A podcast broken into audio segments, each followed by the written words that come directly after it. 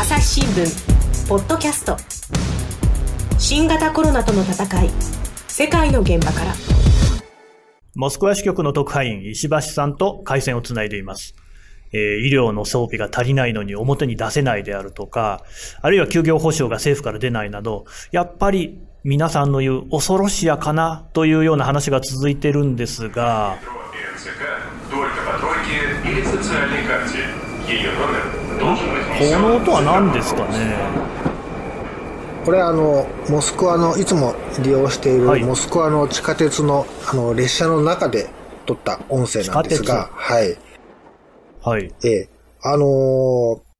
地下鉄の列車の中でも、やっぱり、あのー、ソーシャルディスタンスを保ちましょうとかですね、いうことを必ず言っていて、で、あの、列車内にも座席に、あの、一つ置きにここは座っちゃいけませんっていうふうにステッカーが貼ってあって、うん。あの、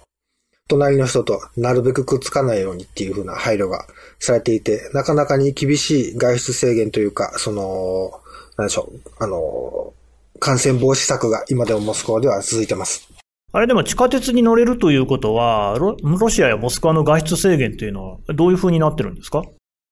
あのですね、えー、市内、まあ、あの、実はロシア全体だと結構地域によって温度差はあるんですが、モスクワの場合ですと、今は、あの、えー、近所のスーパーでの食料品の買い出し、それから薬局、それから自宅から100メートル以内のペットの散歩以外は、基本的に、えっ、と、市のサイトで外出許可こ許可証をあの申請しなければいけません。うん。えっと、氏名とか、住所とかですね、の他に、あの、目、行き先、それから、公共交通機関を使う場合、使う場合だったら、あの、IC カード乗車券ですね、あの、トロイカっていう名前なんですが、これの番号を登録しなければいけなくてですね、これを登録しないで地下鉄なんかの、あの、自動改札を通ろうとすると、あの、登録してないだろうというふうに、こう、違反がバレてしまうような仕組みになっていて、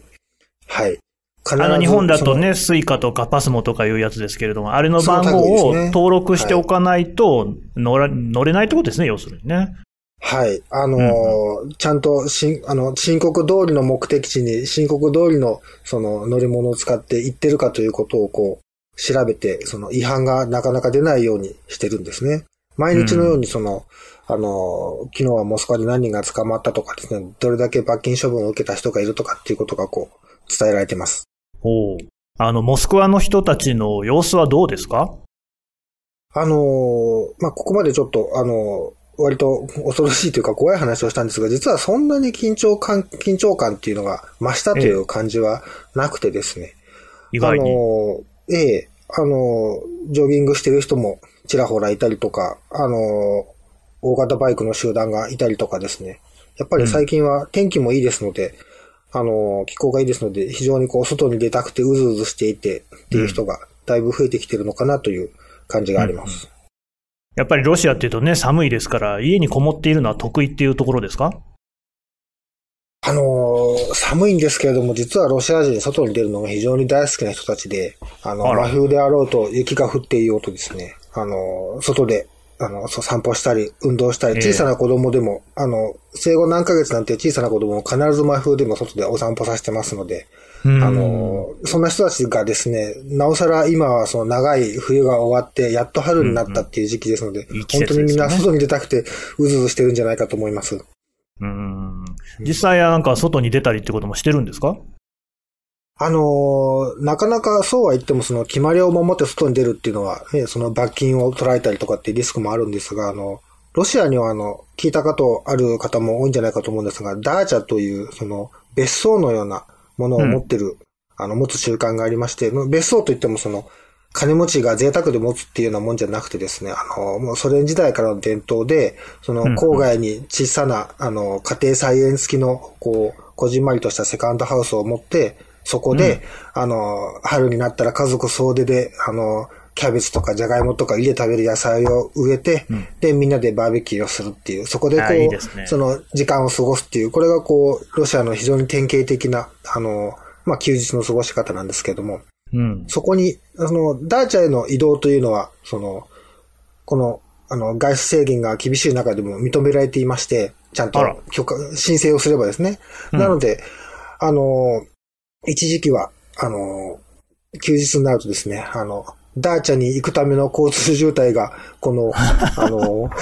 起きたりとかっていう、外出制限があるのに、ダーチャ渋滞が起きているなんていう報道があったこともありました。なんかあれですね、その今までの印象と違って緩いというか、割とその寛容な感じもしますね。むしろ、あの、欧米諸国の方がロックダウンとかね、制限厳しいかもしれませんね。あの、これ私の印象なんですけれども、はいコロナウイルスの対策に関して言うと、実は、あの、ロシアの対策って全体的に見ると、あの、ヨーロッパよりも、ヨーロッパと比べて決してきつい、強いっていうものではないんじゃないかなという気がしています。あの、ね、ヨーロッパは次々とこういろいろな試験の制限、あの、ね、自由の制限をしてましたけども、ロシアはどちらかというと後追いのような印象がありまして、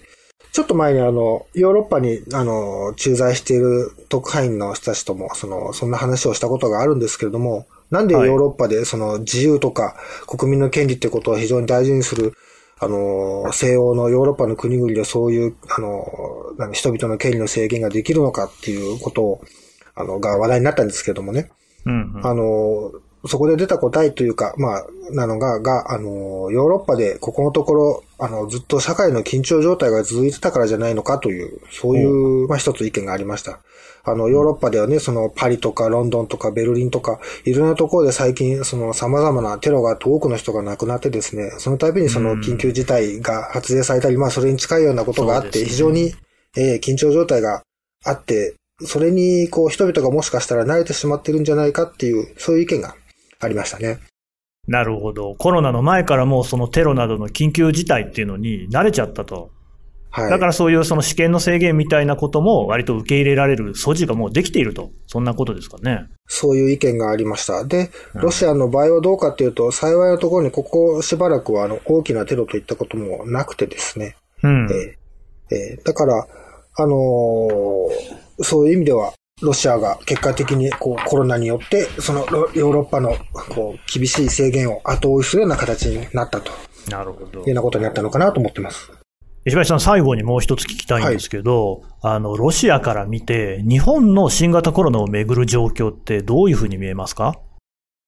えーこちらから見ていると、正直、その私の見方が正しいのかどうなのか、あまり自信がないんですが、少なくともモスクワにいる限り、あの、その、日本の状態がモスクワよりもいいようにも思えませんし、悪いようにも思えませんし、あの、まあ似たような感じなのかなという気がします。ただ、一つだけちょっと驚いたとか気になったのがですね、あの、日本だとそのコロナウイルスに感染した人がこう、後ろ指を刺されるような、そういうようなことが、こう、まあまああるというニュースというか報道を見まして、そうですねそれには非常に驚きました。あのね、感染してしまうって、まあ、ウイルスに感染するにいいも悪いもないと思うんですが、少なくとも私がモスクワにいて、その不幸にも感染してしまった人をこう責めるような雰囲気っていうのを感じたことは一度もなかったですね。うん。あの、先日あの、一緒に暮らす家族の一人がですね、熱を出しまして、で、ちょっと万が一のことがあったら嫌だなと思って、あの、かかりつきの病院に念のために相談したんです。うん。そうしましたら、あの、ロシアではその訪問診療っていうのが一般的なんですけども、病院のその受付の方がですね、あの、今非常に相談件数が多いので時間がかかってしまうけども、必ず行くから待っててくださいって言ってくれまして、うん。電話をしたのが朝の11時頃で、で、結局夜の11時頃にですね、あの、本当にお医者さん来てくれました。若い男性のお医者さんでですね、あの、一日中モスクワ市内を走り回って、本当に本当に、あの、文字通り赤い顔をしてですね、我我が家にこう、駆けつけてくれて、で、会うなり、本当に遅れて申し訳なかったって、こう、平謝りするんです。う。うん、うん、うん、うん。ほんで、こう、丁寧に丁寧に診察した後に、あの、言ってくれたのが、その、とにかく良くなってくださいと。うん本当にそれが月並みなんですけども、お医者、医者としては一番嬉しいんですよって、こう、そう言ってですね。で、まだ次の患者がいるんだって、あと二人いるんだって言ってもおー12時近かったですけども、さらにこう、夜の街へ飛び出していったっていう。あのほど。まあロシア、恐ろしやとかって言われるんですけど、はい。ロシアの私が出会った医者は全然恐ろしやではなかったなと、なるほど。ちょっと嬉しい、えー思いもしました。ちょっと何かロシアのね、意外な一面を見た感じがしますね。はい。朝日新聞ポッドキャスト新型コロナとの戦い世界の現場から質問ドラえもん我が家の朝は質問から始まる。ガリレオ・ガリレイが観測した惑星は？どこだろう。身の回りのことや広い世界のことまでいろんな質問が毎朝君のもとへ。土星だって。毎朝のワクワクが未来を開く。朝日新聞。今日のゲストはモスクワ支局の石橋亮介さんでした。えー、ロシアの状況もですね、まあ、あのイメージ通りの面からそれほど恐ろしやでもないよっていう話も最後に聞けましてとっても面白かったです。石橋さんどうもありがとうございました。ありがとうございました。うん、まあ、今回の話聞いてですね率直に思ったのがやっぱり最後のところ印象的ですよね。あのコロナの患者になったからって後ろ指を刺されるなんておかしいよっていう話おかしいですよね。でも日本ってなんかそういうところがある、うん、それは恐ろしやなんかよりもずっと恐ろしい気もする。そんなことを感じました朝日新聞ポッドキャスト新型コロナとの戦い世界の現場から。朝日新聞の神田大輔がお送りしました。それではまた次回お会いしましょう。